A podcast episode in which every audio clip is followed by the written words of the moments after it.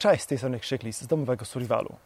Chciałbym pogadać dziś z Wami o tym, że czeka nas rok, półtora roku trudności, kłopotów, trudnych czasów. Opowiem, z czego to wynika, z jakimi problemami dokładnie się wiąże i jak możemy sobie z tym poradzić.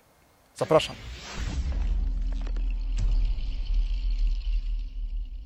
Rzadko formułuję przewidywania dotyczące przyszłości, bo nie jestem jasnowidzem, bo opieram się o przewidywania analityków, o informacje, które nacierają z różnych źródeł i na tej podstawie mogę wyobrażać sobie, co będzie się działo. I mam wrażenie, że czeka nas przede wszystkim drożyzna. Mamy w Polsce w tej chwili ostatni odczyt inflacji na poziomie prawie 14%.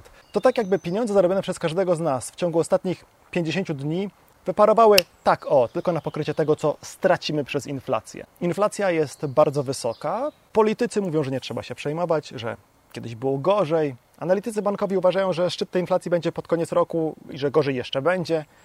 Ja raczej obawiam się tego drugiego scenariusza. Że jest drożyzna na stacjach, to już wiemy. Obawiam się, że to nie jest ostatnie słowo. Nie bez przyczyny w tych pylonach na stacjach montuje się nowe wyświetlacze, żeby było miejsce na 4 cyfry. Jedynka z przodu. To wynika z tego, że na rynkach światowych ceny paliw bardzo wysoko podrożały. I nie chcę tutaj wchodzić w dywagacje na temat tego, czy Orlen, Lotos, czy państwowe spółki mogłyby obniżyć ceny paliw, czy by tego zrobić nie mogły. Są różne opinie i jest jak jest. Nie mamy na to wpływu. Nasz wpływ ogranicza się wyłącznie do tego, żebyśmy mniej zatankowali. Podobny problem jest z gazem ziemnym. Rosja komunikuje, że wskutek awarii, problemów technicznych, przebudowy, remontów będą utrudnienia w dostawach gazu Nord Streamem i tym gazociągiem, co idzie do Turcji. Putin po prostu przestawia gazowy rewolwer do głowy i chce grać z Europą w rosyjską ruletkę. Do Polski rosyjski gaz już dawno nie dopływa, mamy go z innych źródeł, ale można się spodziewać, że jego ceny jeszcze wzrosną. Nasze podziemne magazyny gazu są pełne już chyba w 100%, ale pojawiają się jednak mimo wszystko głosy, że ryzykujemy przerwami w dostawie gazu zimą. I ze względu na to, jak skonstruowany jest rynek gazowy w Polsce, one w pierwszej kolejności dotkną nie gospodarstw domowych, odbiorców indywidualnych, tylko przemysłu, w drugiej kolejności ewentualnie energetyki. Dopiero gdzieś tam na końcu są szpitale, osiedla i domy jednorodzinne. Więc o ile nie będzie ryzyka, że nie będziemy mieli czym ogrzać domu, to możemy oberwać pośrednio, jeśli w firmie, w której pracujemy, gaz jest istotnym źródłem kosztów. To znaczy, wiecie, ja mówię tu tylko o tym, że tego gazu raczej nie zabraknie. Nie o tym, że on może jeszcze dużo podrożeć. Tutaj muszę doprecyzować, bo trochę namieszałem.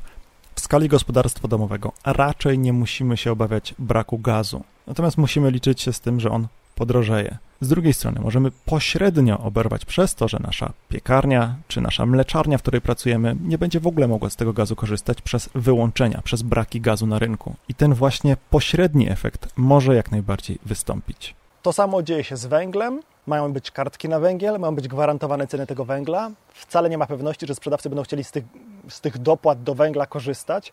Więc ogólnie no nie jest wesoło. I tak jak zawsze mówiliśmy, że warto jest mieć zapas opału przynajmniej na najbliższy sezon, zawsze naprzód, no to nie jest dobrze.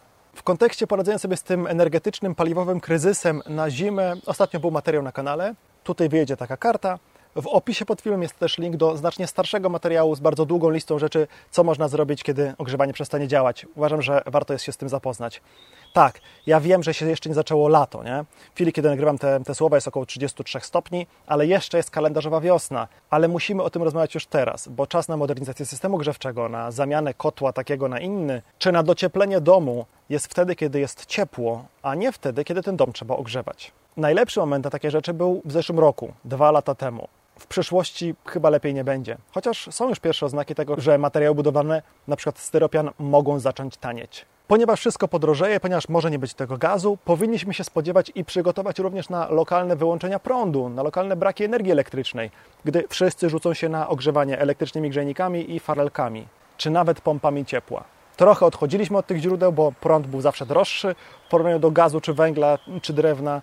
Ale jak nie będzie wyboru, ludzie odpalą te wszystkie elektryczne źródła ciepła, które jeszcze mają. Jak nie masz choćby farelki w domu, no to teraz jest moment, żeby ją kupić. Nie w październiku, nie w grudniu. To, czego się obawiam, to również wzrost cen żywności. Przez wojnę w Ukrainie Putin de facto używa żywności i widma głodu jako broni, straszaka na Europę. Próbuje przekonać Europę, żebyśmy naciskali na Ukrainę, żeby się szybciej poddali, to on wtedy odblokuje ten dostęp do żywności, nie? Skrysyństwo, tak? No, nie boimy się tego powiedzieć. I my w Polsce głodować nie będziemy, tej żywności dla nas nie zabraknie, ona po prostu może stać się droższa, może się okazać, że nie stać nas na mięso, ale znów mogą oberwać przez to właśnie jakieś gałęzie przemysłu, przemysł przetwórczy, hodowla bydła czy produkcja mleka. Może się okazać, że gdzieś pośrednio oberwiemy przez wzrost cen żywności czy paszy. To może oznaczać też problemy w hotelarstwie, w gastronomii. Wakacje nad morzem mogą nie być tanie i przyjemne. No dobra, to trochę sobie popowiadaliśmy o tej puszce Pandory, którą de facto otworzył Putin, o tym, co wydaje się, że nas czeka, ale jak sobie z tym poradzić? To, na czym mi najbardziej zależy, to jest, żebyście skupili się na rzeczach, na które macie wpływ. Żebyście przejmowali się tym, co jest pod waszą kontrolą, a w mniejszym stopniu przejmowali się czymś, co od was zupełnie nie zależy. Tutaj też muszę doprecyzować, bo na etapie montażu zobaczyłem, że to nie wybrzmiało do końca tak, jak chciałem, żeby wybrzmiało. Ważne jest to, że dla naszego zdrowia psychicznego, dla naszego świętego spokoju, dla takiej równowagi psychicznej bardzo ważne jest skupienie się na konkretnych rzeczach do załatwienia, na konkretnych problemach do rozwiązania, a nie na tych problemach czy na tych zagrożeniach, na które nie mamy wpływu. Żaden z nas nie jest w stanie zatrzymać wojny w Ukrainie, dlatego musimy się skupić na tym, żeby minimalizować skutki tej wojny dla nas i dla naszych rodzin. Wzrost cen żywności wynika częściowo z wojny, częściowo z antropogenicznych zmian klimatu. Warto jest ograniczać emisję gazów cieplarnianych. Warto, żeby każdy z nas podejmował świadomie takie decyzje, na przykład wybierał autobus zamiast samochodu, rower najlepiej, rezygnował z wołowiny, mniej kupował, zużywał mniej prądu. Ale to, że ja będę oszczędzać energię, że zrezygnuję w ogóle z samochodu, tak jak staram się już to już robić, tak? Do magazynu sklepowego jeżdżę zamiast raz w tygodniu, raz na 2 tygodnie. Jak ta benzyna będzie dalej drożeć, przestanę w ogóle tam jeździć samochodem, przesiądę się na rower. Każdy z nas powinien robić takie rzeczy, ale te nasze decyzje nie odwrócą globalnych trendów w zakresie zmiany klimatu. Więc trzeba to robić, trzeba naciskać na polityków, ale nie skupiać się na zmianach klimatu. Raczej walczmy ze skutkami, którymi możemy sobie poradzić, niż z przyczynami, na które każdy z nas nie ma żadnego wpływu. Zmiany klimatu to więcej upałów, susze, to ryzyko katastrofalnych zjawisk pogodowych. Na to można próbować się przygotować. Był zresztą na ten temat osobny materiał na kanale. To trzeba robić, na tym się skupiać. Podobnie jest z cenami żywności. To jest prawdopodobnie ostatni dobry moment na to, żeby kupić większą ilość żywności, żeby mieć ją w zapasie.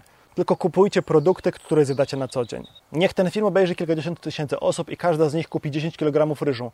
To i tak nic nie zmieni w światowej gospodarce. To, że zrezygnujemy z mięsa i zastąpimy je warzywami, nie obniży cen chleba, ani tych warzyw, choć spowoduje ulgę do domowego budżetu. Więc warto to zrobić, ale warto skupić się na problemie, żywność będzie coraz droższa, co mogę z tym zrobić? Czyli kupujcie przede wszystkim to, co sami zjecie. Jeśli nie macie zapasu produktów, z których robicie codziennie obiady, nie kupujcie wyspecjalizowanych racji żywnościowych. A jeśli już je kupujecie, na przykład u mnie w sklepie, to nie kupujcie całego kartonu czy 2, nie spróbowawszy, czy ten produkt Wam smakuje. To będą zmarnowane pieniądze, jak się okaże, że Wam nie smakuje.